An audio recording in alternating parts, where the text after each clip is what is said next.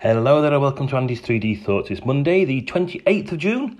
That's June over. And uh, as ever, three ideas to help improve your business in around three minutes. And idea one is to develop this. It's evidence again, we're in a dramatically and demonstrably different world in terms of how people go about doing things.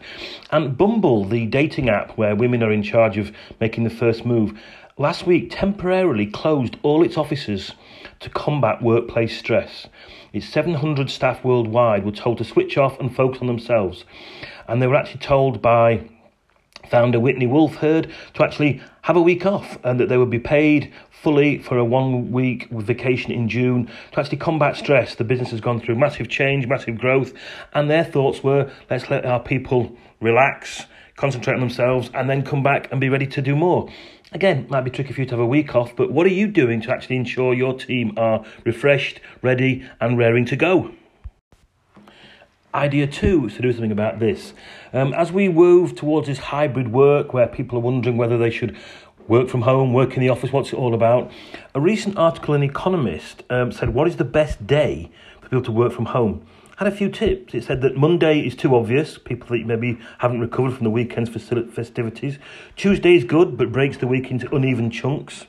Thursday at home will only make Friday harder, and Friday, like Monday, is far too suspicious. So they said Wednesday. That's ideal. And I think, well, maybe what you need to think about is what's best for the individual, what's best for the business, and then work it out from there set guidelines and help people work out what's best for them and for your business and for yourself, and then make it all work. There's nobody getting in the economy should be telling you when and how you should work. Work out what it means for you and then do it. And idea three is to develop this. Should it go to penalties tomorrow night? England manager Gareth Southgate has left nothing to chance. He was actually developed tailored psychological plans for each player to help them score. For example, some players have been instructed to stand or sit alone, as psychologists believe that their personality types benefit from being away from the fear of others. Others will receive messages to relax their bodies. Some have computer tablets showing video clips of the German keeper's last shootout performance. England goalkeeper Jordan Pickford is expected to have a list of where each German player likes to aim their penalty kick, on actually on his water bottle. And crucially, each player will know their order in which they are going to have to step up to the spot. They've also been told to slow down, they've been trained in breathing techniques and how to actually wait for the whistle to uh, go before they actually kick the ball. Now, I'm not saying you have to go to that detail, but what do you do to maximise the personal performance of your team? Do you know what makes each of them tick?